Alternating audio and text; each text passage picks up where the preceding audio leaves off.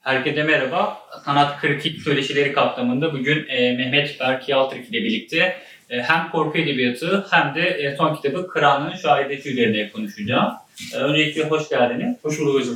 E, ben birazcık kitaptan bahsederek e, söyleşiye giriş yapmak istiyorum. E, Mehmet Berk Yaltırk 3 kitabında da antolojilerde yer alan öykülerinde de aslında korku edebiyatını e, doğuya öncü, belki de daha doğru bir ifadeyle Türk Evet. toplumuna öncü Evet. unsurlarla birleştirerek işleyen bir e, yazar. E, ele aldığı vampir hikayelerine de kendinden ve doğu toplumlarından bir şeyler katabiliyor. Bunun haricinde e, özellikle cin ve perimat olarak adettiğimiz şeyleri bir tür güncel yorumla, tarihle birleştirerek e, sunması e, onun edebiyatının en çarpıcı ve bence öne çıkan e, yan olarak değerlendirilebilir. E, Karanlığın Şahadeti de bu anlamda e, üçüncü bir roman olarak aslında oldukça kıymetli bir yerde duruyor. Çünkü aslında bu kitapta tamamen e, tarihi bir dokuda e, Evet. konuyu ele alıyor ve e, son dönem Osmanlı'nın özellikle Yeniçerilerin ortadan kaldırıldığı dönemde oldukça kaotik bir İstanbul'da e, korku türüne oldukça müsait bir ortamda oldukça farklı bir hikaye değerlendiriliyor. E, ben ilk olarak aslında bu tarihi dönemi sorarak e, giriş yapmak istiyorum. E, ben ilk olarak zaten şeyi düşünmüştüm. Yani bu kadar kaotik bir İstanbul'da aslında çok bir e, eğlenceli ve hoş bir hikaye anlatılamaz Evet. bu ortam kendisi zaten kaotikliği korkuya çok müsait bir dönem. Ee, size bunu sorarak işte neden kitap 1800'lü yılların başında bu derece Osmanlı'nın ve İstanbul'un karışık olduğu dönemde geçiyor diyerek başlayayım. Şimdi İstanbul'un e, gaileleri, iç isyanları, işte yangınları, depremi, seli felaketi bitmez. Ama belli dönemler cidden e, bu korkulu yapısıyla ön plana çıkıyor. Şimdi eski İstanbul folklorunda şöyle bir motif var. E, işte gece ıssız yerlerde, karanlık sokaklarda pek dolaşma, kim buraya gidersin. Üç harflere karışırsın. Şimdi bunun şöyle bir gerçekliği var. O dönem İstanbul'da asayiş bozukluğu 1800'lerin başında öyle bir boyuta ulaşmış ki e, ıssız, ışıksız bir yerde dolaşıyorsam ki ışık sonradan zaten Avrupa hükümetlerinde de Osmanlı hükümetinde de asayişi ve merkezi otoriteyi tesis eder, ederken edilirken başvurdukları ilk hu- hususlardan biri olacak. Sokakların ışıklandırılması, ışığın birçok yere ulaşması, suçla mücadele kapsamında. Ama işte o eski ışıksız İstanbul'da e, sokakta dolaşırken bir insanın yolunu kesilip soyulması, öldürülmesi ya da eli yüzü düzgünse dağ ormana kaldırılması tabiri caizse çok çok olası. Ve bu 1800 yılların başındaki İstanbul'da pik noktası yapıyor. Yani Yeniçeriler bile Yeniçeri ocakları ocağı içerisindeki bu zorbaz unsurlardan rahatsız. Bu genelde çok es geçilir. İkinci Mahmut Yeniçeri ocağını kaldırdığı zaman kaldırmadan önce Yeniçeri ileri gelenlerin subayların çoğunu yanına çekiyor. Ve muhtemelen en büyük motivasyon şu. Millet bunlardan illallah etti. Bunlarla kimse başa çıkamaz. Gelin kendinizi kurtarın. O yüzden çoğu Yeniçeri ileri geleni bu bugün soyadı taşıyorlar işte 31 oğulları, işte 64 oğulları vesaire belli aileler var. Onların soyundan geliyor. Onlar varlıklarını soya, soyadlarını da koruyarak devam ettirebiliyorlar. Ama 1826'da İstanbul'da çok ciddi bir kıyam ve kıyım oluyor. Bütün Yeniçeri zorbazlarından halk resmen hani o tiksintiyle o yılların verdiği e, özellikle son yıllardaki o baskınlar sokaktan oğlan kadın kaldırmalar, hamam baskınları, ev yağmaları vesaire o öfkeyle insanlar hani e, yağmalıyorlar. Mezar taşı kırma çok yaygın bir politika uygulama değil ama belki sinirden, öfkeden birkaç kişi böyle börklü mezar taşını girip kırmış olabilir mesela. Çünkü öyle bir öfke var cidden Yeniçerilere yönelik. Şeyde e, İstanbul'da. İstanbul'da ve Taşra'da da. Şimdi Sırbistan'da mesela e, 1800 yılların başında da Yeniçeriler orada yönetimde hakim ve en ufak köylere kadar inip orada hallar yapıp o hallara yerleşip kahvehane gibi milleti öyle haraca keserlermiş. İstanbul'da da bu kahvehaneler aracılığıyla yapıyorlar. O yüzden Sırp isyanı çıktığında bu haydutlar, Sırp asiler ilk böyle bir köyü kasaba ele geçirdiklerinde tepki olarak camilerden falan önce ilk halları yakıyorlarmış. Yeniçeri kabadayılarıyla özdeşleştirdikleri için. Böyle bir etki var. İşte Karanlığın Şahidesi o dönemin İstanbul'da Osmanlısı'nda geçiyor. Böyle sıkıntılı bir dönem var. Ki zaman zaman romanda e, sofralarda oturuyoruz işte. O kabakçı Mustafa'ların e, Burunsuz Mustafa'lar falan sofrasına oturuyoruz. Adam o bunlar boğaz yamakları işte Karadenizli askerler ve siyah ağırlıklı giydikleri için kargalar ya da karga cemiyeti diye dalga geçiyor İstanbullular bunu ama korkuyorlar da bunlardan aynı zamanda. Çünkü bayağı insanları böyle hani hançer düşürüp pare pare eğlediler falan diye anılan kıyıcı insanlar. Romanda diyor ya oturduklarında işte benim üzerime Frank elbisesi, Nizam-ı Cennet elbisesini acı cenazeme giydirirler diyor adam. Şimdi bunlar korku romanı ama tarihe de dayandığı yerler var. Bu anlattığım anekdot gibi. Bunları da kullanarak bir korku romanı yazmak istedim ben yani. Tarihi dekor içerisinde. O dönem gerçekten böyle bir hani fantastik özelliği olur ya varmış gibi yani. Gerçekten öyle olurmuş gibi yazarsın. Çok gerçeküstü bir unsuru. Böyle bir cil hikayesi olsa nasıl olur diye temelde çıktı ve en çok o dönemde yazmak istedim yani. İstanbul'un o en çalkantılı zamanında geçmesini istedim. Ya bu çok doğru bir nokta çünkü zaten e, anlatılan hikayeyi anlatılan hikaye ile hikayede anlatılan noktaların iç içe geçmesi bir de e, sergilediği İstanbul'a dair oldukça önemli bilgiler veriyor hatta. Bu da zaten Evet evet. hikayenin arka planında ciddi bir araştırma yapıldığını gösteriyor. Evet. Çünkü e, gerek karakterlerin konuşma biçimleri ki kimi karakterler var, kimi Balkanlardan, kimi Tabii tabii. Geldikleri göre ya ben genelde çoğu hikayemde ve romanımda diyalogdan önce kendim şiveyi taklit ederek seslendiriyorum. Sonra yazıya geçiyorum ki e, bu güzel sonuçlar doğuruyor. Mesela Yedi Kuleli Mahsur Emre Melemez tarafından seslendirildi sesli kitap olarak radyo tiyatrosu ayarında bir şey çıktı. Çünkü çok farklı şive geçiyor. Kitapta bir sürü şive geçiyor. Hepsini canlandırdığı için Emre Usta, Emre Melemez sağ olsun yayınlandığı zaman yani okur daha çok sevecek. Yani basılı halinden daha çok sevecekler muhtemelen. Bayağı radyo tiyatrosu gibi çıktı. Şimdi böyle renkli bir İstanbul var elimizde. Çok dilli, çok kültürlü, çok sesli. Onu olabildiğince yansıtmak lazım o imparatorluk toplumunu. Ona dikkat ediyorum ben genelde. E, Bir de onun dışında e, malzemeyi derlerken işte kaynakça yani bu bir kronik de olabiliyor. İşte cami tarihi gibi. Yani resmi tarih anlatısı diyoruz ya aslında ne kadar böyle resmi tarih yani Osmanlı merkezi otoritesinin padişahın sözünü vurgulayan eserler olsa da gerçeklik payı da olan eserler. Çünkü Yeniçerilerden millet illallah etmiş. Dolayısıyla 18. yüzyılda en çok dikkatimi çeken alıntıları romanın başına koydum. İşte Risale-i Garibe. O okuyorum işte. Diyor ki Risale-i Garibe'de bu 18. yüzyılda 1700'lerin muhtemelen ortalarında daha İstanbul bozulmaya yeni yeni başlamışken yazılmış bir eser. Anonim bir müellif, İstanbul'da yaşayan birisi. İstanbul'da gördüğü bütün yozlaşma türlerini ve yozlaşmayı taşıyanlara hakaret ederek, küfrederek yazıyor. İşte mecliste fıkra anlatırken pat diye atlayıp sonunu söyleyenler, hani spoiler verenlere tepki gibi o tür tepkiler var. İşte hamama giderken böyle giyilenler, şunu yaparken böyle falan. Bir sürü çok ciddi ağır bir eleştiri böyle yani. Bizim bu Twitter'daki insanlar gibi var o ya öğrelenme söz konusu. Orada geçen bir ifade bu karanlık şahadesinin oluşumunda birebir etkiledi beni. Şöyle diyor ifade. Cariyesini hamile bırakıp sonradan avradının korkusuna sokağa terk ederler. Direkt tek cümlelik bir hikaye bu. O düşündüm gözümde canlandı yani. Böyle biri olsa da sordum esire hikayesi. O yüzden bir esire hikayesi anlatayım dedim. Daha detaylı bir şekilde. Ee, Bizim Merve Köken sağ olsun bir kitap önerdi bana. Tazimat Edebiyatı'nda Kölelik diye. Ben onu alıp okuyunca şununla karşılaştım. Osmanlı Edebiyatı'nda birçok yazar ya cariye soyundan geliyor ya da işte konağda cariyeler falan bulunuyor. O temayı da o kadar acılı şekilde işlemişler ki görmüşler çünkü yani ne kadar insan huzurlu bir hayat yaşasa yani bülbül altın kafesi de koysan ah vatanım der yani. Bunlar vatanlarından koparılıp gelmiş. Burada bir şekilde alınıp satılan insanlar yani o dönem olağan karşılansa bile kölenin hukuku olsa bile çoğu zaman bu gözetilmiyor. Ya 3. Selim dönemi şöyle bir olgu var. İşte adam e, köle alıyor e, kadın bir sürü. Bunları millete pazarlıyor, fuhuş yapıyor. Ama şu şekilde yapıyor. Kölelik kılıfı adı altında. Üç gün sonra adam geri getirip ben kölemden memnun değilim deyip geri bırakıyor. Ve 3. Selim döneminde bir sürü e, normalde genelde yosmalar falan yakalandığı zaman fahişeler şehir dışına sürgülediler. Burada fahişe idamları var. 3. Selim döneminde çok katı. Yani 3. Selim'de katledilerek öldürülüyor ama kendisinde çok böyle kanlı idamları falan yani katı uygulamaları var. Ya onu falan düşündüm işte.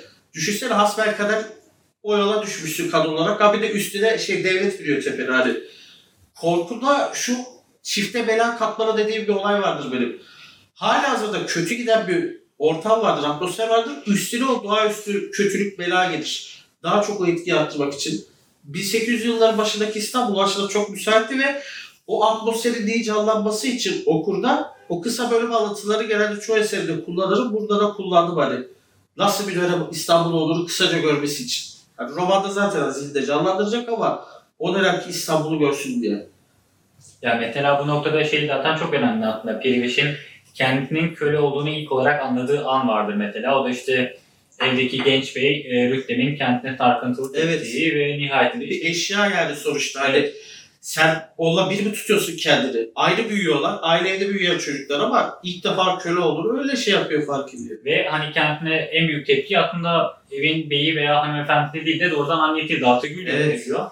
E, bu da zaten bir de işte o kast sisteminin Osmanlı toplum yapısı Evet. içerisindeki o e, emir rütbe komutasının nasıl çalıştığını hatırlatmakta bakımından Evet. çok kıymetli. Çünkü Dağıtıgül işte kadına sen efendiye karşı gelemezsin diyecek kadar da hani bu sistemi benimsemiş. O kadar benimsenmiş ki bak kölelik 1830'larda kaldırılıyor. Osmanlı'da Cumhuriyet'e kadar uygulamaları var. Farklı uygulamalar. Beslemelik, yanaşmalık, bacı kalfa. Uğurlu Giller diye dizi izliyorduk biz yıl- şey yıllarca çocukluğumda. Da bacı kalfa vardı. Ben sonradan çözdüm olayı ya. Niye işte herkes beyaz ama bir tane bacı kalfa var orada. Siyahi, Afrikalı kim bu? Kölelik mölelik mevzusunu sonradan çözüyorsun. Tarihi filmleri izliyorsun, romanları okuyorsun. Oradan çözmeye başlıyorsun. Ki ben çok ilginç bir örneğe denk geldim. Ee, bir yerde bir bizim bir komşu oturduğumuz apartmanların bir de bir komşu. Genç öğrenci kızlardı böyle. Düzce'den, Sakarya'dan bir taraftan böyle yani muhtemelen Çerkes köylerinden birinden. Anneannem dedi ki babamız zamanında dedi. Orada dedi, çok kadın alırlardı dedi. Bak 40'lar 50'ler muhtemelen. Yani kölelik kalkmış ama adam belki şey yani tekrar gidip işte e, yanaşma vesaire falan al, alınabiliyor yani. 40'lara 50'lere kadar çok böyle toplumdan bu sıyrılamamış ki bununla ilgili yakın zamanda kölelikle ilgili çalışmalarda da görülüyor yani Osmanlı toplumundaki mukavemet, Türk toplumundaki mukavemet, bunun kültürdeki izleri falan çalışılıyor. Dolayısıyla ben romanda işte bunu merkeze alarak anlattım. Çünkü ben genelde kabadayıları, eşkıyaları zaten ağırlıklı olarak hep sınırdakileri anlatıyordum. Burada bir başka sınırdaki insanları anlattım yani. Köle ama azat edilmiş yani. Sokağa atılmış bir köle. Kimse sahip çıkmamış yani. Ve onun hayat hikayesi üzerinden kurdum bu romanı. Ya zaten İttihat ve Terakki yıllarına gelene kadar da kölelik Tabii. şekilde devam Harem ediyor. kapatılıyor bir padişahın haremi bırakılıyor. O da kapatılıyor en son İttihat Terakki döneminde. En son ondan sonra gene harem uygulaması ve adabı devam ediyor yani. Bu Leyla Saz'ın harem ve hayatı diye bu hatıratı var. Böyle. Orada görüyorsunuz yani 1920'lerde padişahlık kalktıktan sonra bile o konaklarda şeylerde o yaşayış devam etmiş yani. Ya zaten bunun doğrudan ortadan kaldırılması mümkün değil. Özellikle mesela Ferdan Özpetek'in Harem filmi vardı. Aa evet evet Yani- çok güzeldir o. Kölelik kaldırılıyor. Şeydi Harem Suare miydi? Evet. Güzel filmdir o. Yani kölelik ortadan kaldırılıyor ancak bu insanlar bir anlamda aslında evsiz kalıyorlar. Efendileri de olmadığında nereye gidecekler? Bir aileleri yok, bir geçmişleri yok, gidebilecekleri herhangi bir yol. Ya bir de kölelik kaldığında şöyle şimdi. Çıkma denilen bir usul var. Gene öyle yapıyorlar şimdi. Yani çırak çıkarıp Gelin çıkarma. bir yere geri gönderiliyor falan. Ve Feşbakan. Kurşun Yarası diye bir dizi vardı 2004'te orada vardı. Kaymakam ödüllendirmek için haremden bir cariyeyle evlendiriyorlardı mesela. Nikah kıyıyorlardı orada. O tür uygulamalar var ya kaymakamın o kadını istememesi kadını orada üzüntüye sevk ediyordu. Çünkü ben ne yapacağım ortada kalacağım diye düşünüyordu ki o da ne böyle yani işte. Çünkü niye boşadı da geri gönderdi? Bir eksiği bir kusuru var. Bizim toplum şey yani ama gözleriyle yer böyle insan o mahallede falan, mahalle ortamında, o dedikodu ortamı falan. Bunları da o korku usulü içine ekledim yani. Ciller kadar korkunç bence en az. Bizim o insanın insanın kurdu olması durumu. Ciller periler kadar korkunç ki zaten o yüzden romanın ritmi öyle gidiyor yani. Bir ciller alemindeki yaşadığı bir insanlar alemindeki. Yani o da dehşetli. Onu da göstermek için. İkisi de hatta birbirine paralel oranda korkunç. Evet. Bu dünyada insanlar özellikle erkekler dünyasında sürekli işkence gören bir perivaş var. Evet. Öbür tarafta rüyaya daldığında bu sefer cinler aleminde Evet. işkence gören Evet. bir periveş var. Zaten periveş de bunu vurguluyor. Nereye gitti bir şekilde kapı dışarı edilen, bir şekilde ötelenen bir karaktere sahip ki bu Ancak milletin oyuncağı oldum diyor yani. O da konuşuyor ya bir hani. evet, Sen hiç olamadın yani. Hayatın hiç hani bu, bu mutluluğu göremedin yani. Bu mutlu olduğun sandığı anlar var ama hep işte birileri leğlenisi olmuş orada aslında. Zaten kendisi de bunun e, romanın devlet onlarına doğru oldukça farkında ve gidecek hiçbir yeri olmadığının, bir geleceğinin de olmadığının farkında. Evet. Zaten herhalde onun e, hayatındaki bütün dramatizasyon da bunun üzerine kurulu. Peki şeyi sorayım burada, e, gerek Francılı Abdülharit Paşa'da, işte gerek Yedi Kuleli Mantur'da hep erkekler ve erkekler etrafında kurulanan Evet. ana örgütü gelişen Evet. romanlar var. Burada işte erkekler dünyanın ortasında tek başına, Evet. yani her anlamda tek başına bir kadın karakter var. Buna tabii e, Bihe'yi de dahil, e, dahil edebiliriz daha sonraki bölümde. Evet. Burada mesela neden özellikle bir e, kadın karakter yarattığını ve bu kadın karakter sadece yani bu zayıf bir kadın karakter değil, oldukça güçlü ve erkeklere meydan okuyabilecek, onların daha sonra peşine düşebilecek kadar da güçlü ve cesur bir kadın karakter. Burada birkaç etken söz konusu. İlki şu, ben Yedi Kuleli Mahsus'u çıkardığımda benim bir arkadaşım röportaj verdi. Berber Ulalıkuş. Röportaj veriyordum ona. Apartman dergi için bu hazırladıkları Fazil gibi dergi. Orada bana demişti ki Rosa karakteri dedi çok geri plandaydı. Dedim ki o dönemde dedim kadın dedim çok ön planda değil maalesef. Yani bak romanda bir yer var.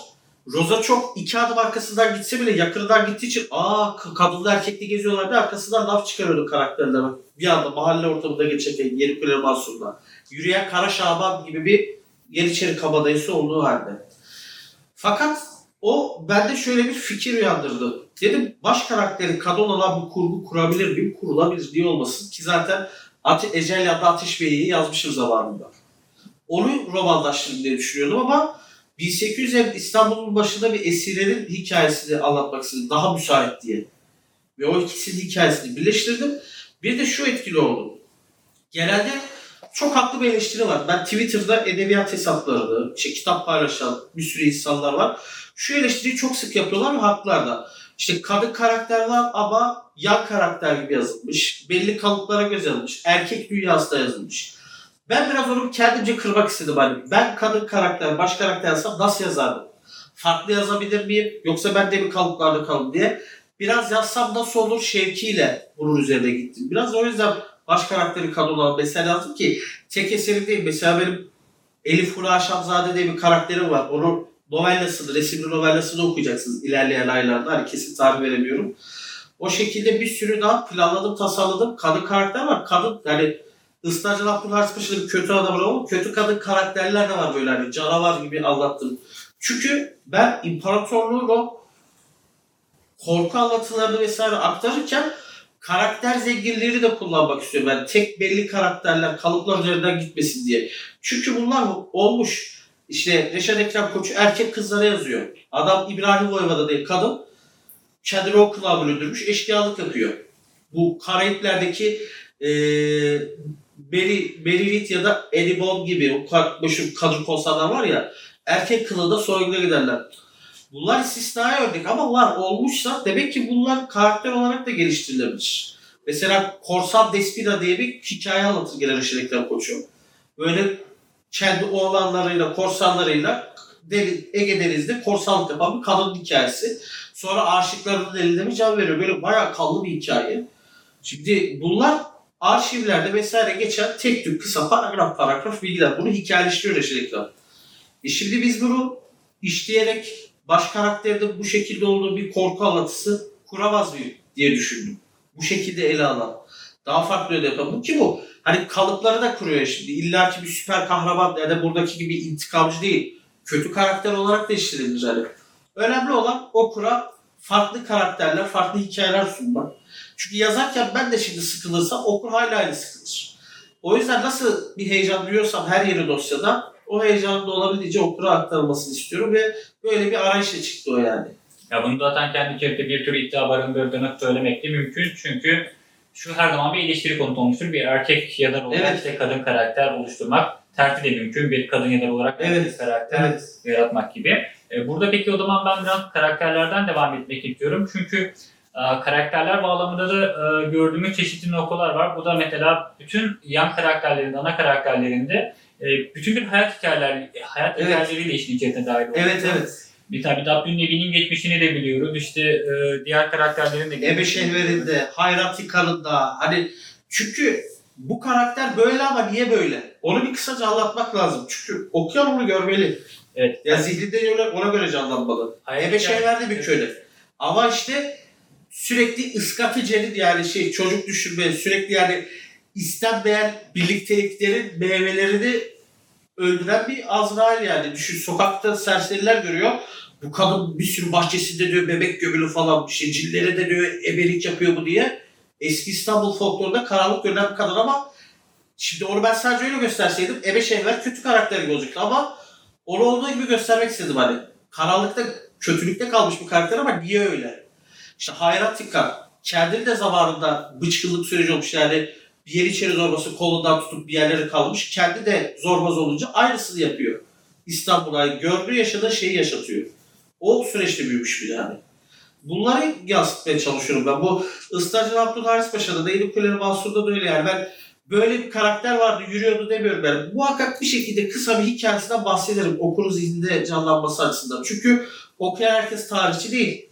Ben Yeniçeri Zorbazı'ydı der geçerim bunu bir tarihçi anlar bilir adam hayat hikayesinde ama normal bir insan hani tarihi nereden bilecek kadar bilmek zorunda mı ya da sayfalarca makale okumak zorunda mı değil. Ben kısaca anlatıyorum orada o zihninde bilmeyen birisini bile canlanıyor yani. Böyle bir kolaylığı var. Bence kesinlikle bir de bu nokta mesela şuradan da benim dikkatimi çekmişti. Aslında dönemin e, İstanbul'un, Osmanlı İmparatorluğu'nun farklı yönlerini, farklı coğrafyalarını tanımak ve dönemle daha fazla iç içe geçmek konusunda da bu oldukça önemliydi. Mesela işte Hayrat Tikan Mustafa, bir de Yeniçerilerin geçirdiği dönüşümü. Gerçek bir eşkıya ismi biliyor musun hocam? Hayrat Kağan. Ya Osmanlı'da eşkıya isimleri bile acayip. Hani Yiğit namıyla anılır diyorlar ya. Domuzoğlu. Yiğit burada parantez içinde bak. Domuzoğlu. Öldürücü diye eşkıya var Anadolu'da. İsmi öldürücü ya. Terminator bildiğim böyle Osmanlı düşün hani. Hani böyle bayağı şey böyle. Çenebizade kanır bakloydu öldürmeye geldim falan diye böyle yani alternatif Osmanlı gece öldürücü diye adamın ismi.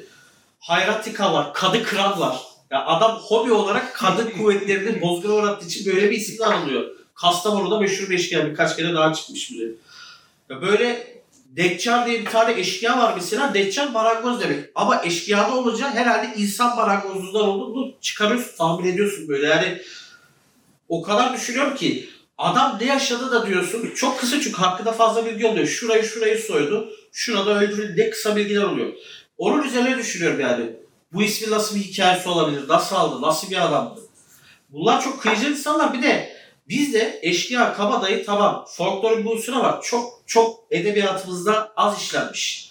Bizde doğru dürüst işte bir sayılı fırtınalar gibi hatıratları ayrı koyarsak ya da Esir Şehri Mahpusu gibi sadece hapishane argonusuyla geçen bir kurguyu hariç sayarsak bir kabadayının hayat hikayesini işleyen şey var. Ercüment Ekrem Tanol'un Kodaman romanıyla Servet Muhtaroğlu'nun 12'leri var ki 12'ler de biraz hatırat mahiyetinde aslında. Yani Servet Muhtaroğlu çocukken e, İstanbul'un kabadayı kökenli paşalarından Cavit Bey'in bir Arnavut kabadayı tarafından öldürülmesini görmüş köprüde. Çocukken şeker dükkana girmişler. Sünnetinden dönüşte kağıthanede vapura binecekler. Onu görmüş. Adam kalkıp kabadayılar yani çocukluğu ya da gençliğinde gördüğü İstanbul'u anlatıyor. Ama roman olarak, kurgusal olarak çok zayıf. Celali isyanları ile ilgili mesela Reşat Ekrem Koç'u hikayeleştirmese daha padişahlarını bizde o hiç işlenmemiş konu. Sadece iki tane kurgu eserimiz var bizim Celal isyanları gibi zengin bir konuyla ilgili. Biri Erol Toy'un Kuzgunlar ve Leşler. Diğeri de yakın zamanda yazıldı. Kutlu Altay Kocaova'nın Bozkır İsyanı. Göre zengin bir konu. E, görsel sanatlara bile, filmlere bile doğru dürüst aktarılmamış. Köroğlu uyarlamaları dışında. Bir işte bir Celal isyancıları göstermişler. Muhteşem Yüzük Kösem'de gördüm ama çok böyle Robin Hood vari anlatmışlar. Ben Celali'ler işte Dağ Padişahlarını bir açın okuyun da görün Reşat Ekrem'de. Kimi çırılçıplak yürüyen, vahşi hayvanlar gibi bir sürü geçtikleri yerde yani ot canlı bırakmıyorlar. Hani o korkuyu, vahşeti işleyebilsen de hani okur bunu merak eder, izleyen merak eder. Muadili eserler doğar. Bilgisayar oyununda bile uyanlar. Neler çıkacak malzeme? Bilinmiyor yani. Ben her yerde bu konuları anlatıyorum. Millet diyor çalarlar bu konuyu. Diyor ki öyle vizyonlu hırsız bulsam elini ayarlı öperim. Böyle bir şey yaparsa yani. Bunlar işlenmesi gereken, benim de bir tüketici olarak görmek istediğim konular, izleyen, okuyan olarak. Kesinlikle. Belki burada biraz korku edebiyatından devam edebiliriz. Çünkü Olur.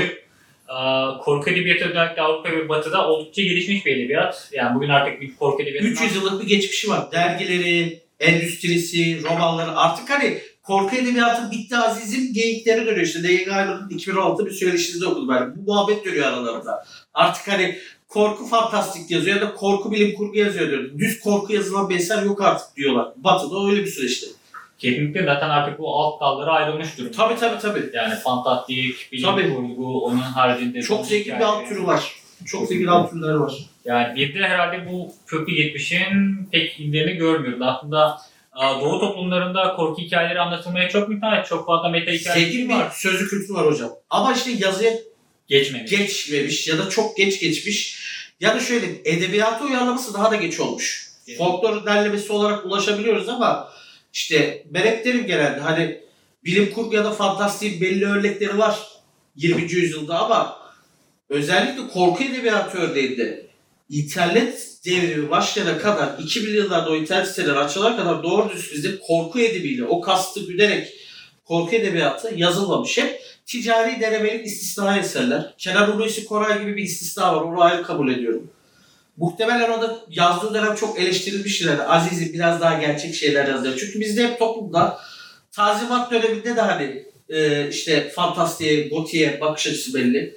İmparatorluk- verebiliriz İşte mesela. koca karı masalları gözüyle bakıyorlar gotiye. Yani şöyle bakıyorlar özetle. İmparatorluk çökerken millete koca karı masalı bağlayacağız. E şimdi bu coğrafyada gulgulesi, macerası bitmez. Cumhuriyet döneminde de e, Cumhur- Cumhuriyeti kurduk. Halka gerçekleri anlatmak lazım. Millete masal mı anlatacağız? Tavrı benimsenmiş.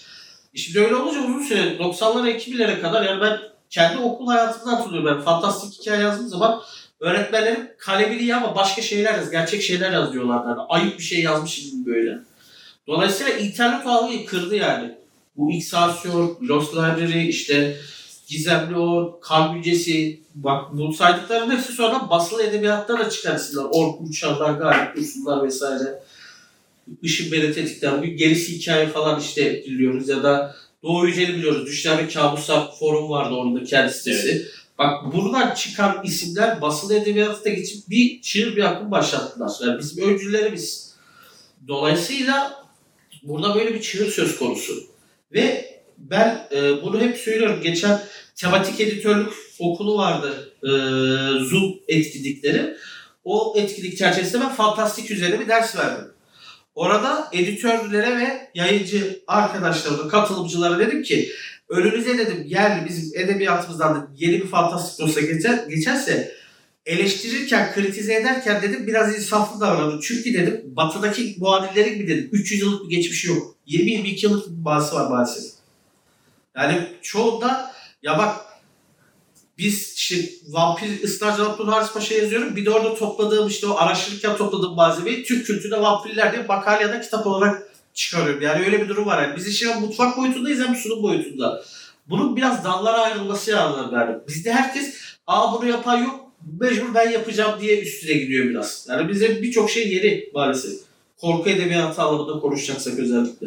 Ya mesela şeyi hatırlıyorum ben özellikle e, Tanzimat'ın ilk kuşağına baktığımda Namık Kemal, Hamit Mithat gibi e, yazarların mesela metinlerine, eleştiri metinlerine baktığımızda. Evet. Ya bu toplum işte niye roman gelişmiyor, niye gerçek Evet, evet. gelişmiyor? İşte çok fazla pericin masalı var ama bunun hep sözlü kültürde bir karşılığı var. Bunlara şey yani yazılmasına burun kırmışlar. Belki o Evet. dönem yazılsa edebiyatta çeşitlilik çok önemli bir şey. Bak şimdi gotik edebiyatla ilgili şöyle bir durum var.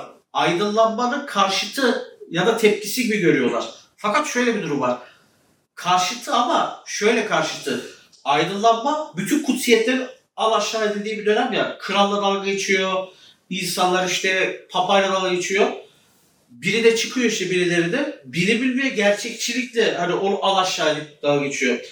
Edebiyatta bu çeşitlilik ve yıkıcılık, bu hayal gücünün sınırları daha gevşek olması çok çok önemli. Biz bir şeyi kısıtladığımız zaman, tek bir alana, tek bir mecraya hapsettiğimiz zaman bu gidiyor yani. Bütün özel, özelliğini, büyüsünü yitiriyor ve bir yani keyif almıyorsun ve her şeyden önce bir duyguyu, bir hissi aktarmıyor. Edebiyat yaşayan, yani dil gibi yaşayan bir orga- organizma bence. Bunun da yaşaması için farklı böyle nehirlerle, akarsularla beslenip çağlaması, sonra denize aşması yani daha geniş mecralara ulaşması lazım. Bu kurutulduğu zaman bu mecralar kuruyup gidiyor nehir yani. Ulaşmıyor denize yani. Bu şekilde görüyorum ben genelde. Ya kesinlikle mesela Frankenstein'in ortaya çıkmasında Frankenstein'in aslında Evet. neye dönüşebileceğini ve Korku eseri ama bir yönüyle de yani bilim kurgunun hani en kritik en temel taşı eserlerinden birisi. Yani bütün e, bilim hikayesini hatta tertip edebilecek Evet. ve bu yol, e, bu hedef yolu çıkan Evet. bir edebi metin mesela baktığında. Edgar Allan Poe mesela korku metinleri yazan birisi ama aynı zamanda da polisiye türünde babası kabul ediliyor yani. O Tabii. Borg Sokağı'nda cinayette yani. Muammayı ve dehşeti farklı bir yönüyle kullanarak bir çığır başlatıyorlar. Peki bu çağın belki biraz da Türkiye'deki yansımalarına gelelim. Çünkü hatta her toplumun kendine özgü kodları var. Bu kodları da Evet, geçer. evet, evet. Kendi kültürel kodları var kesin. Yani vampir hikayesi özellikle Romanya ve o bölgede belki ortaya çıkıp hatta Balkanlarda daha yaygın. Evet. Bizde eskiden Osmanlı Rumeli'deyken biz anlatılıyormuş da şimdi Rumeli ile çok bir alakamız kalmadığı için biz o şeyden kopmuşuz biraz o kültür dairesinden. Balkanlarda hala anlatılıyor öyle ilginç hikayeler ama burada artık eskisi kadar etkisi yok. Bizde artık ve Anadolu anlatılar daha yaygın, Tabii. daha ağırlıkta. Amerika'ya baktığımızda evet Amerika'da da zombi anlatıları çok ve bilim kurgu çok. Şey var ya zombiyi kurgu olarak işliyorlar bir de onların korku motifleri hep aynı. Kızılderili mezarlığı ya da işte böyle tekilsiz ev işte. Burada böyle bir kadın varmış, öldürülmüş. İşte çok da dilla diyanetle arası iyi değilmiş. Hortlayıp millete musallat oluyor. Ya da şey ruhu huzur bulmuyor. Ya poltergeist ya Kızılderili mezarlığı üzerinden gidiyor ya da UFO'lar. Evet. Klasik işte burada bir deney yapıldı 60'lardan sonra uzay gemileri görünmeye başladı diye. Böyle anlatılar var. Hep klasik modlar yani üretilen e, memoratlar da yani o doğaüstü varlık anlatıları ve olay anlatıları da o şey kültürel kodlar üzerinden şekilleniyor. Tabii bir de orada en yakın hatta belki alt tür olarak bahsedeceğimiz konu hatta Katoliklerde var. Katoliklerde de şeytan ve şeytan çağrıları Tabii tabii şeytan çıkarmaya Pap- Vatikan kurs vermeye başladı. Egzorzim kursu birkaç yıl önce bayağı bir oldu hatta birkaç yılda değil. Bayağı duyurdular böyle haberleri falan çıktı işte. Gelip Vatikan'da egzorzim kursu alarak yapabiliyorsun. Ama egzorzimde şöyle bir olay var. Direkt böyle pap, yüksek bir mertebeden şey icazet almak gerekiyor. Yani onun kafana göre yap- yapması diye. O konuda da haklı yönleri var. Romanya'da 2004 mü 2005 yılında bir e, Almanya'da yaşayan bir öğrenci kız köyüne dönüyor Romanya'da. Ruhuna şeytan girdiği gerekçesiyle sığındığı ya da yaşadığı bir manastırda rahip ve rahibeler bunu çarmıha geliyorlar. Yani bağlıyorlar iplerle çarmıha ve aç susuz bırakıyorlar. Kadın ölümüne sebep oluyorlar. Bu filme de aktarıldı. Bak 2005'te Romanya'da oluyor bu olay.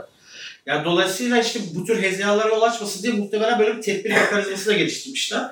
Çünkü bu cinperi kovmakla, şeytan kovmakla uygulayanlar, yani bunu uygulayanlar da biliyorlar yani.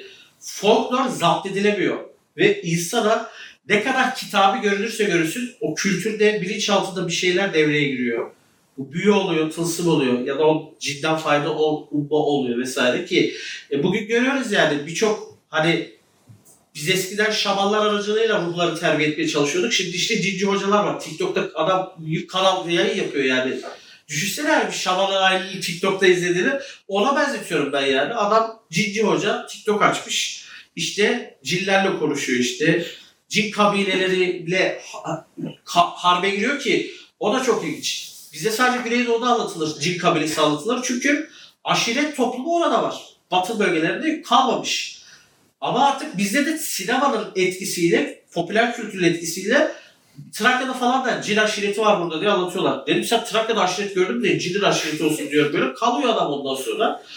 Ondan sonra işte oradaki o Zuzula kabilesi, yok işte ne bileyim bilmem ne kabilesi falan böyle o filmlerde uydururlar o Arapça terkipli isimler falan da kendi folklorunu türetmeye başlıyor.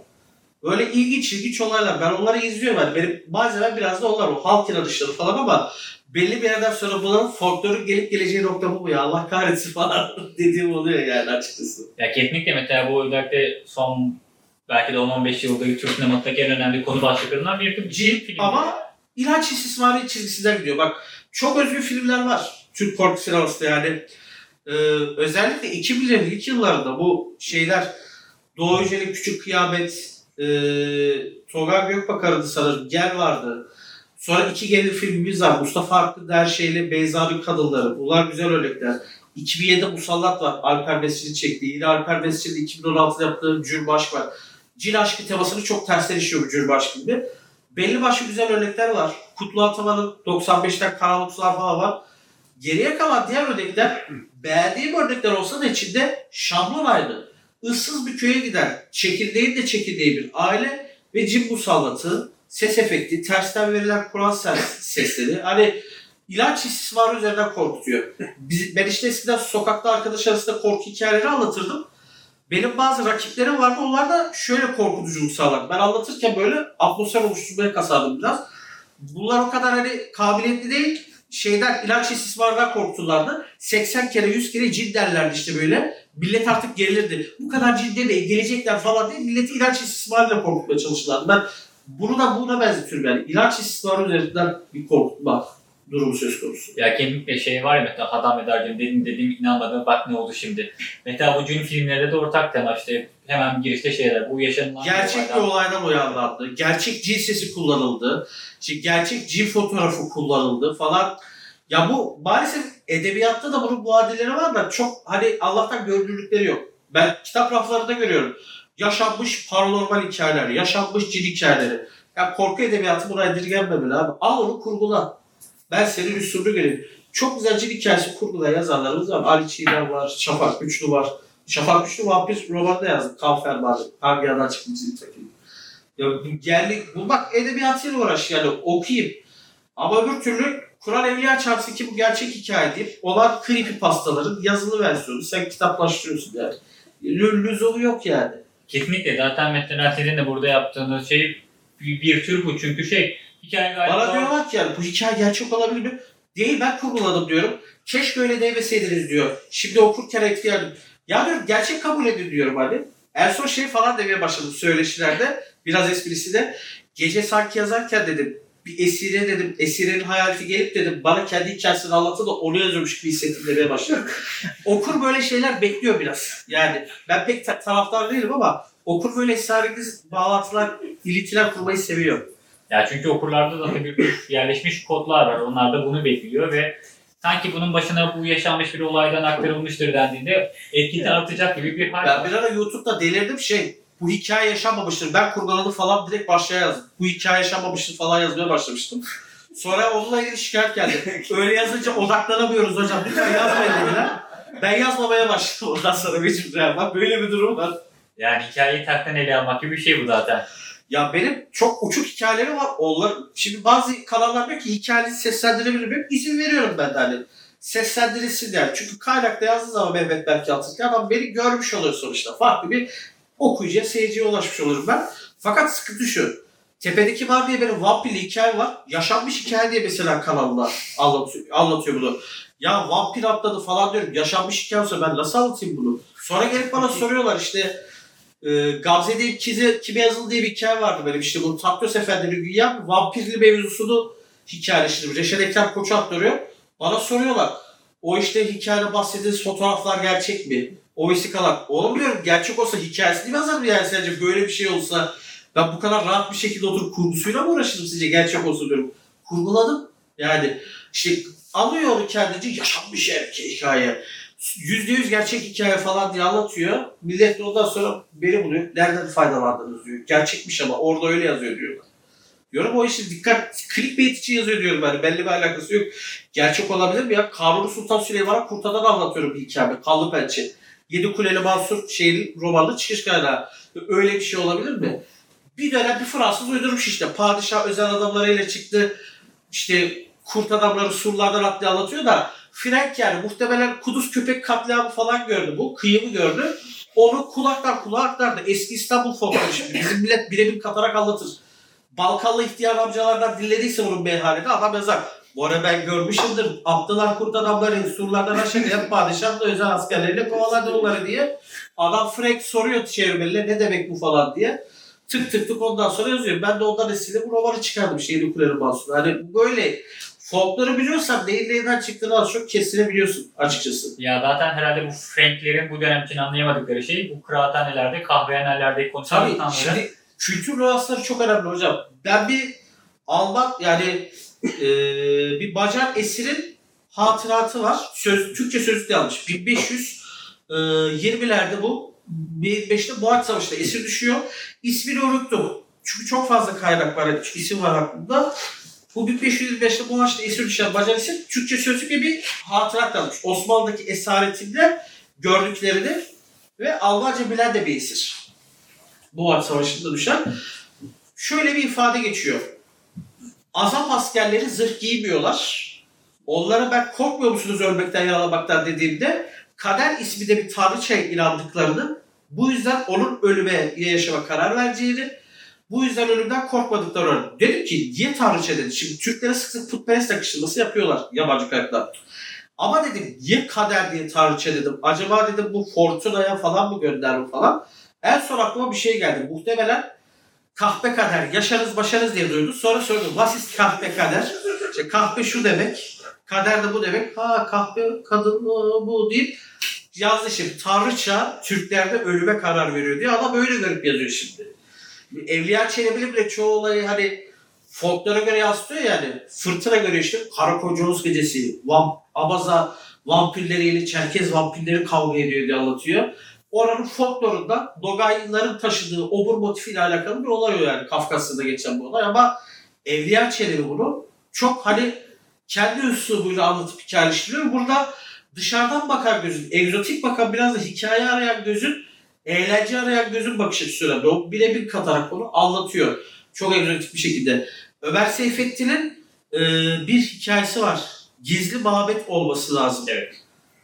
Bir Fransız Frank karakter bir Türk evinde kalmak istiyor. Türk yaşayışını görmek istiyor.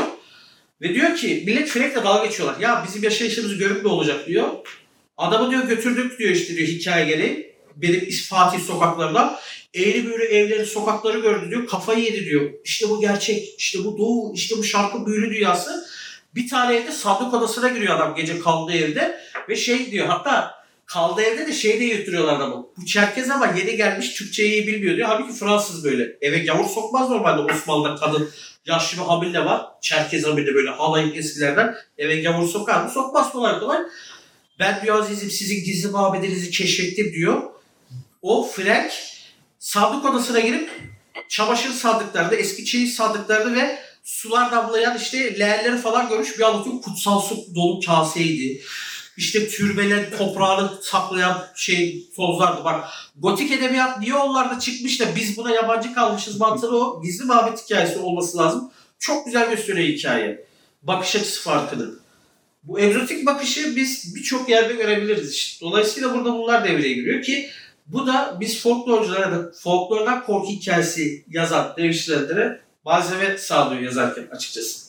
Peki bir de e, şeyi sormak istiyorum. Özellikle bu tür metinlerde e, karşımıza çıkan önemli olaylardan birisi de hatta olay örgüsü içerisinde hikayenin hiç bitmemesi ve hep yeni bir şeylerle karşılaşmak. Çünkü Evet. öbür türlü hikaye tek düzeleşmeye başladığında Evet. Yani Tek- işte. Cin göründü. Ters hayatları vardı. Benim yeni yazanlara da bunu tavsiye ediyorum. Klişelerden ne uzak duracaksın ne kaçacaksın. Klişe kullanmak lazım çünkü okur aşina kullanabileceği hikayeleri seviyor. Ama öyle bir ters yüz edeceksin ki onu aa bu yönüyle işlemiş. Aa bu yönüyle de güzel. E İşte 40 yıllık vampir klişesinde ben ısrarcı Abdullah Haris Paşa'da yazdım yani. Çok farklı yönden ele almak, farklı şekilde işlemek lazım ele, el- elden geldiğince. Bu önemli.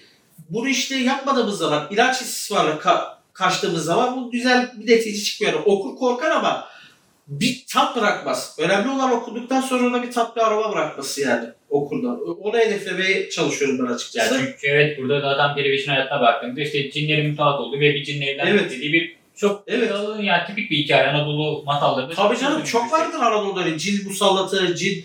Ya ben çok detaya girmeyeyim. Ben öyle anlatılara akraba içinde bile denk geldim. İşte gece filancanın yanına gelirdi böyle. Gelirmiş cin aşığı.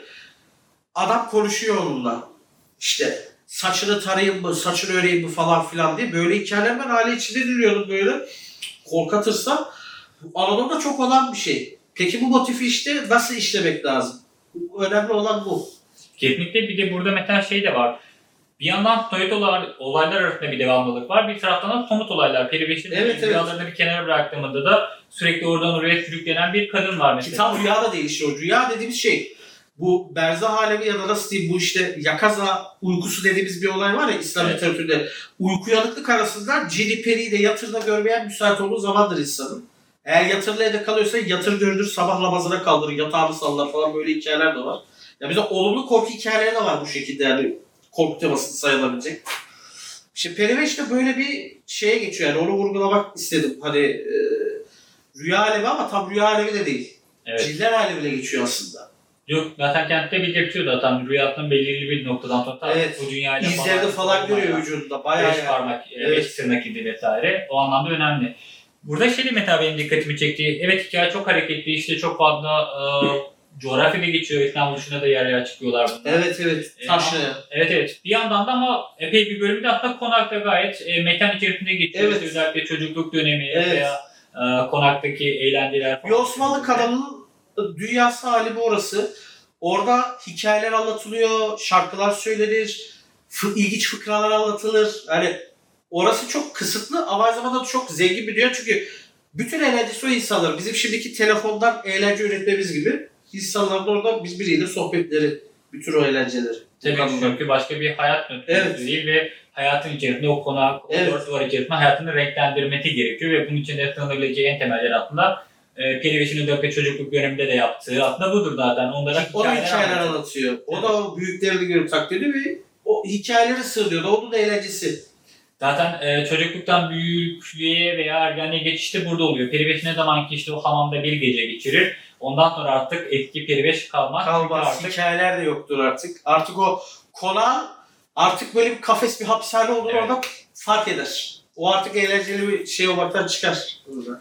Ya peki mesela bu o, cin hikayesinin de biraz kökenlerini sormak istiyorum. İşte çok temel bir hikaye ama e, bu hikayenin dallanıp budaklandığı boyutlar var. Özellikle işte e, cinler alemine de dahil oluyor bu hikaye. Nedir işte e, Kaçırılan insanlardan bahsediliyor Anadolu'da. Diyorlar ki cillere karıştırıyor filan gelip hala cesedini bulamadılar diyor. Hani kurt kurt parçalasa bulurduk cesedini. Böyle anlatıyorlar Evet. anlatanlar.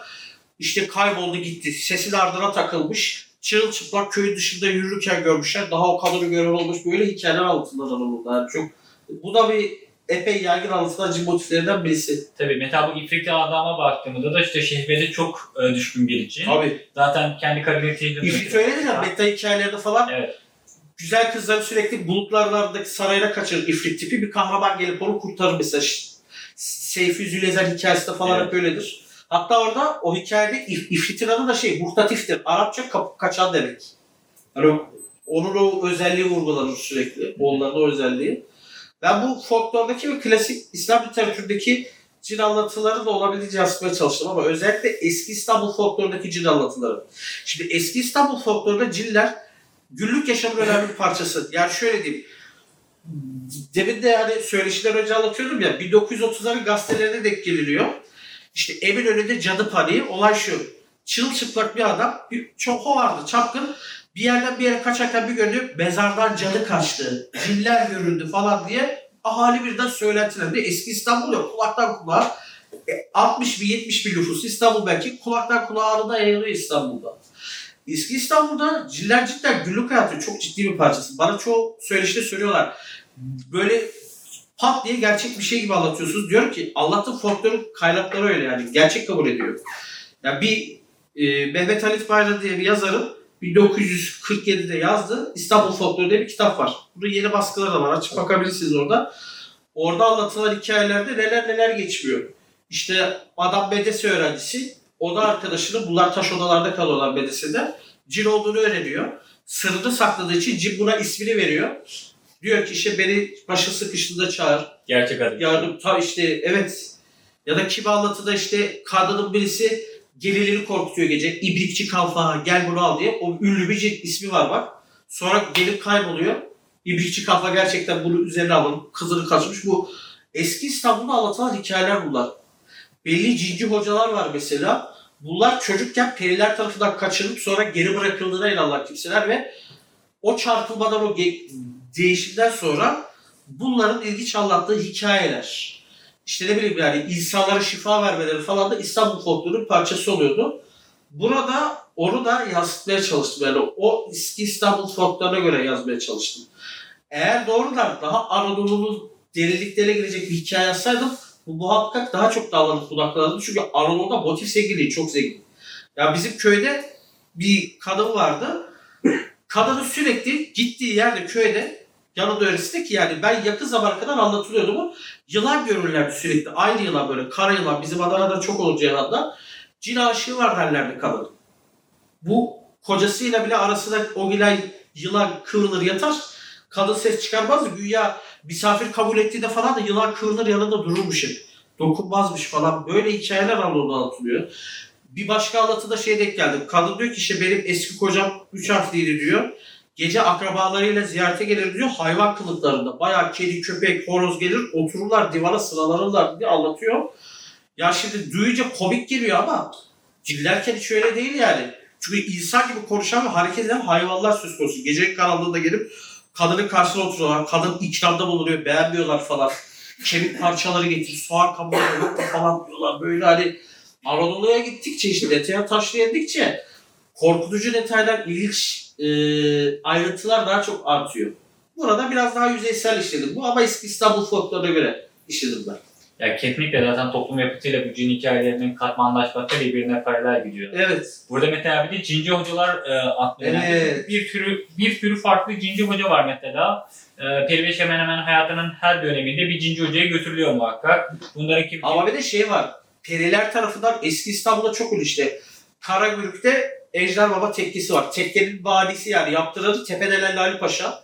Sadileri çok arka çıkıyormuş. Sadi şeyhlerinden birisi de Karagümrük'te Ejder Baba diye bir şey. Derlermiş ki cinden periden anlar onun dilinde. Yani bak her hocaya götürmüyorlar. Tabii. Belli hocalar varmış İstanbul'da belli semtlerde ikamet eden. İşte Beyazıt'ta bilmem kim hoca, şurada vefada oturan şu hoca. Şimdi kimini çocukken periler kaçırmış. 15 gün sonra bulmuşlar bunu sokakta. Konuşamıyormuş sonradan dili açmış. Demişler bu cinden periden onun dilinden anlar, onların dilinden anlar. O cin peri musallatında bunları götürüyor başlamışlar ki bu çok ciddi bir rahatsızlık. Anadolu'da da aynı şekilde geçiyor işte. Hamama girdiği zaman sürekli bayılıyor kız ya da çocuk.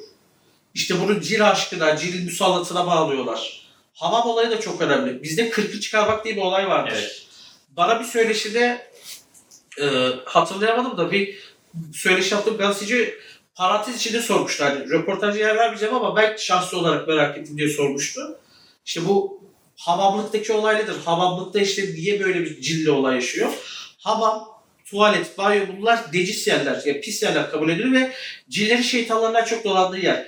Bir çocuğun kırkı çıkmadan da göz perdesi açık kabul edildiği için kalbi saftır kabul ediyor çocuk, temiz kabul ediyor. Cini şeytanı görür, çarpılır diye oralara sokmuyorlar. Çocuğun kırkı çıkacağı zaman da salonun ortasında odaya leğen getiriliyor.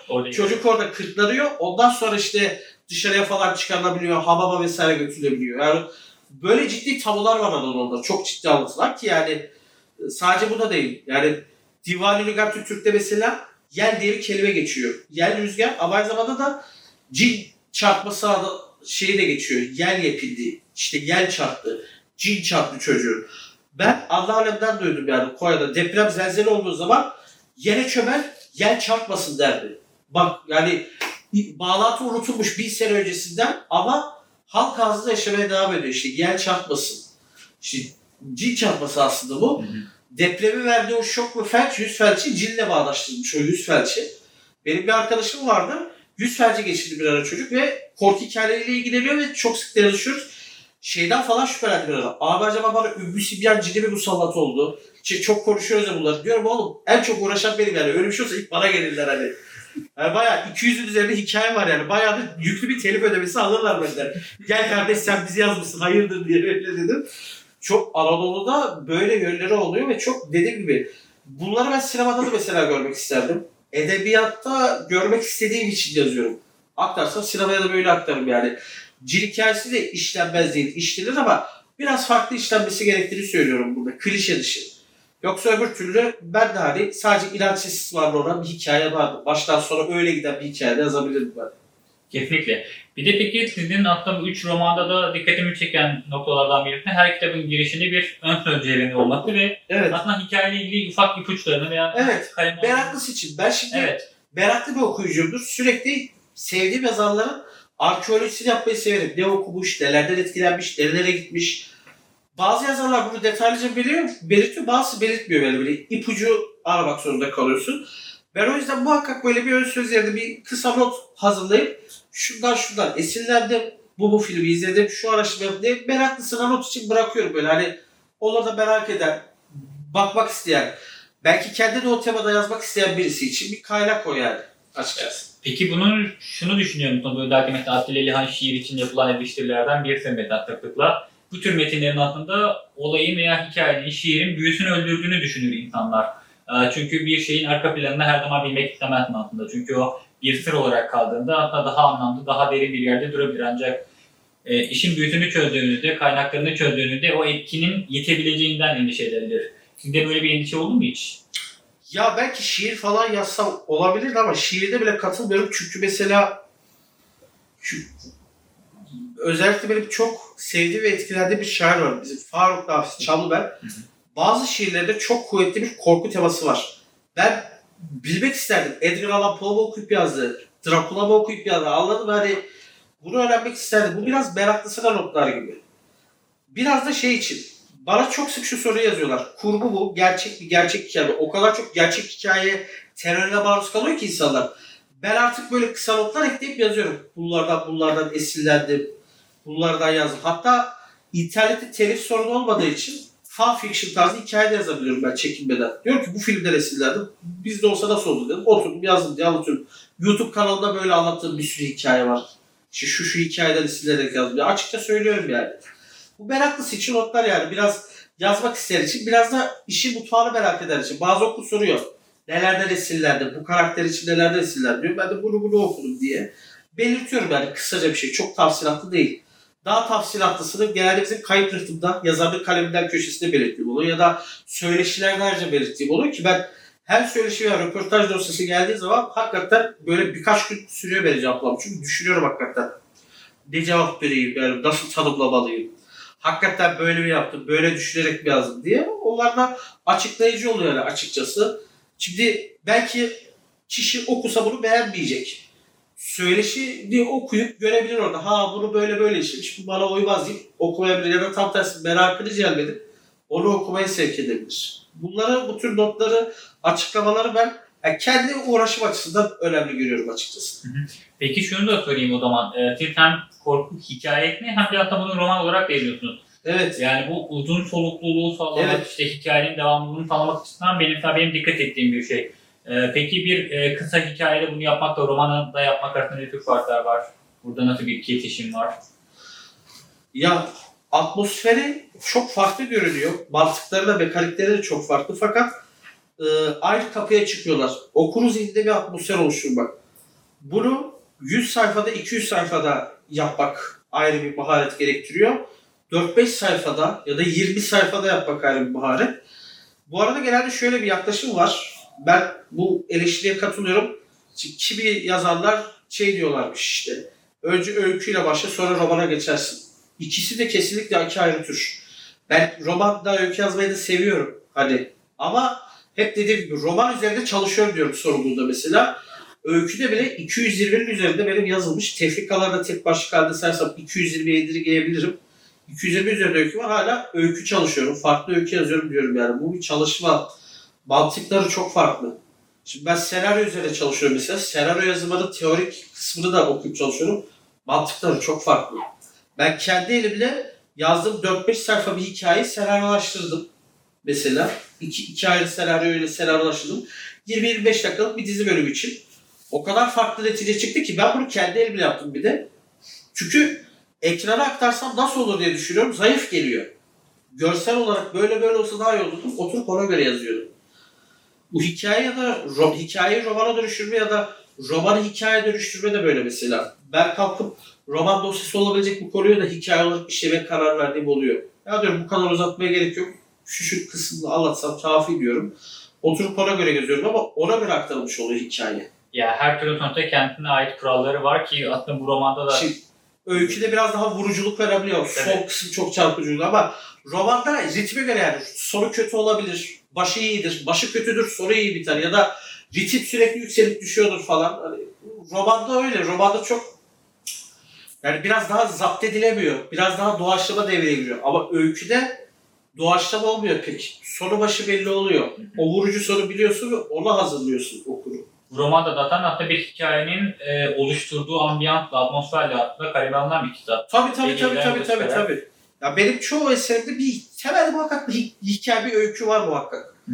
Sonra ben bunu dallanıp budaklanıyorsa aa bu romanlaştırılabilir diyor. Hep öyle çıkıyor. Ama dediğim gibi burada öykü demek de doğru olmaz da hikaye demek daha doğru. Hani fikir olanıdır. Çünkü dediğim gibi öyküyle roman çok iki ayrı tür. Yani biri biri diğerinin atlama taşı, derime taşı değil kesinlikle. İki ayrı yaza yaza geliştirilmesi gereken, ayrıca eğilinmesi gereken tür yani. Peki son olarak aslında şunu da sormak istiyorum. Bu, kitap, bu kitapta metodolojik ön sözde belirtiyorsunuz. Büyük ölçüde doğaçlama kaymaya alındı. Evet. Diğer kitaplardan daha farklı bu anlamda. Tabii tabii. Yani bu doğaçlama nasıl gelişti ve doğaçlama yazmakla aslında başı sonu belli bir hikayeyi romana dönüştürmek arasında farklar oldu? Şöyle diyeyim. Istarcıl Abdülharis Paşa'nın hayatının bütün temel noktaları belliydi. Ben sadece teferruat kazandım. Yeni Kuleli Mansur'da da yani aşağı yukarı bir hikaye belliydi. Hatta Kara Şaban temelli gidiyordu hikaye. Sonra dedim ki ya bu ilgi çekmez dedim. Ben Mansur üzerinden anlatayım hikaye dedim. Daha ilgi çeker. Yani kabadayı olmak isteyen biri daha macera, macerayı daha sürükleyici hale getir diye. Karanlığın Şahidesi'nde birkaç ayrı taslak vardı. Ecelladı Ateş Bey'i anlatayım dedim. Sonra vazgeçtim ama onu bir kenara da atamadım. 1800'lerin başında bir esire üzerinden anlatayım dedim. O sırada işte tema ne olsun acaba dedim. Böyle gene vampir, cin üzerinden bir karma gitsem. Sonra tamamen cin folkloru üzerine gitmeye karar verdim. Yani üç ayrı roman fikri bir araya geldi ve bir araya geldi ama hikaye büyük oranda belirsiz. Ben bu cariye nerelere gidecek? Nasıl azat edilip konaktan atılacak? Neler yaşayacak? Kimlerle karşılaşacak? Büyük oranda doğaçlama çıktı işte. Şunla karşılaşsın, bu olsun. Yazarken değiştirdiğim oldu. Bir okurum çok güzel bir fikir vardı, verdi bana mesela. Eğer bu fikri ben daha önce yazsaydım, yani daha önce edilseydim belki biraz daha uzatarak yazardım. Dedi ki keşke dedi 2. Mahmut'un Yeniçeri Ocağı'nı kaldırdığı döneme kadar uzasaydı roman. Yeniçeri zorbalarına da öldürüp saldırsaydı da istemeden 2. Mahmut'a yardım etseydi dedim çok güzel bir konu. Ama dedim yazarken aklıma gelmedi. Çünkü hikaye öyle geliştirmedim ben sonuçta. Doğaçlama gelişmesi dediğim nokta o. Buralarda belliydi az çok. Ben o boşlukları doldurdum. Burada hani o boşlukları dolduracağım temel noktalarda doğaçlama çıktı. Bunu koyayım, şu şekilde olsun, şuraya gitsin, bunu görsün, şu tirbiye gitsin, şu hocayı görsün, şurada şunu yaşasın, burada bu rüyayı görsün diye düşündüm. Yani o yüzden büyük oranda doğaçlama oldu bu Karanlık Şahadesi diğerleriyle oranla. Ya mesela şey de çok güzeldi bence. E, hikayenin birkaç kuşağı kaplıyor. Sadece burada ana karakter Çelebi Tabii tabii. Öncesi ve sonrası. Annesinden en azından bir Periveş de mesela Periveş ve şey e, Ebeşehler ve annesini de bahsi geçiyor. Ve burada tabii biraz kuşaklara da değiniyor. İşte mesela romanda Karagümrük'teki o sokak Sena yokuşu 1800'lerin başında çok muhtela bir semt. 1900'lerin başına geldiği zaman orası biraz böyle yani genel evlerinde alınan tekisiz bir yer haline dönüşüyor. Yani ahlakçılık yaparken oradaki insanlar periveşi dışlarken periveş beddua işte yüzü sonra periveşi eleştirdikleri şeyi orası biz bir fiil yaşayan bir yer haline dönüşüyor. Beddua tutuyor aslında. Gibi yani. Hani orada şunu göstermek istedim hani koyu ahlakçılık yapıyor insanlar ama yani şey, derler hani kıramamak lazım. İnsan kralında yaşar. Büyük konuşmamak lazım. Biraz da o yönden de o damardan da ilerledi hikaye. Çünkü işte bu bu oldu ama ondan sonra da şu şu olacaktı. Çünkü periveş kuşaklardan sonra da anlatılacak. Hikayesi Ecelan'ın Ateş ile birleşti ki burada aslında gene ucu açık bir hikaye var. Ben kalkıp İstanbul'da cinayetler işleyen eski bir cariyenin hortlarını da işleyebilirim şimdi. Elimde böyle bir hikaye var çünkü sonuçta. Tek romanda da işleyebilirdim ben bunu. Ama bunu bu hikayeyle bitirdim. Periveş zaten ölmüyor. Tabii. Yani aslında yaşamdan Yani- başka bir form etrafında devam ediyor. Ford'da yaşamaya devam ediyor yani. Ve ona sunuluyor aslında bu insan olarak da devam edebilirsin veya cinler Evet. O, o zinler alemine intikamı yolunu seçiyor. Ya mesela bunu da merak ediyorum. Neden özellikle Periveş son anda aslında bütün bir intikam meleğine dönüşürken aslında birçok e, kötü karakterleri tekrar yüzleşmek zorunda kalıyor. evet. Mesela neden insan olarak değil de bir intikam meleğine dönüşüyor bu karar? Önemli nokta da bu işte yani. Niye ona ihtiyaç duyuyor? Çünkü cariyeyken insanken öyle bir gücü yok. Yani biriyle evlenip belki ondan güç devşirebilir. Hı hı. Köle falan alır. işte adam satın alır vesaire. Rüşvetli falan. Burada daha böyle kendi etiyle kemiğiyle nasıl intikam alabilir diye düşündüm. Böyle bir şey çıktı ortaya hikaye. Çok yaygın internette paylaşılan bir hikaye var. Ee, Baltalı Haro diye bir hikaye. 1920'lerin başında bir kadın baltayla hamama gidiyor işte. Oğluna musallat olan işte 20'yi aşkın kişiyi baltayla parçalıyor. Bu hikaye kurgu arkadaşlar. Yani hiçbir hatıratta gazetede geçmesi, geçmemesi hasebiyle kurgu değil. 20 insanı tek baltayla parçalamanız daha mümkün. Ben Osmanlı'da idam sahnelerini okuyup araştırdım. Birini boğarken, boğazlarken mesela ya kolunu önceden kırıyorlar ya bağlamaya çalışıyorlar ya da 20 kişi birden zapt etmeye çalışıyorlar. Yani can havli çok başka bir şey. Siz 20 insanı baltayla bir kadın doğrayırsa önceden bunları uyut, uyutması ya da bayıltması falan lazım. Yani çok zor. Yani bu mantık önemli. Pereveş bu intikamı alamaz hiçbir şekilde. Çünkü karşılardakiler şey olarak bedenen ve fiziken daha kuvvetli ama Periveş öyle bir forma kavuşuyor ki Aa işte belanızı böyle bulursunuz diye gelip onların başına musallat oluyor. O musallat oluyor bu sefer. Kendisi de musallat olanların başına. Ya peki şunu da söyleyebilir miyim bu noktada aslında bütün bir roman kötü karakterler ve kötü hikayeler üzerine kuruluyken romanın vardığı noktada mutlu bir son görece. Görece mutlu bir son yani. Evet biz başka bir dehşetli varlığın doğuşunu görüyoruz burada. Hı hı. Ama e, D'ye göre dehşetli. Çünkü dediğim gibi bu, bunu da ucu açık. Ben Yedi Kuleli Mansur devamı planlamadım ama bitirirken ucunu açık bıraktım. Sürgüne gidiyorlar. Sürgün Osmanlı'da eşittir ölüm demek. Evet. Hastalıktan ölürsün, hava değişiminden ölürsün yani savaşta ölürsün ama belki yaşayacak. Ya Periveş de hani intikamını alacak kayboldu ama belki bir şey olacak ve geri dönecek. Başka şekillerde zuhur edecek. Yani ucu açık bir hikaye benim için. Ben seri olarak yazmam ama o karakterin farklı bir hikayesini yazabilirim bu benim için yani yazmak istersem. Yazmak istedikten sonra, hayal ettikten sonra, aklıma başka bir ilham kıvılcımı geldikten sonra. Çok teşekkürler. Yani benim sorularım şimdilik bu kadar. Farklı dinleyicilerimizden sorular alabilirim.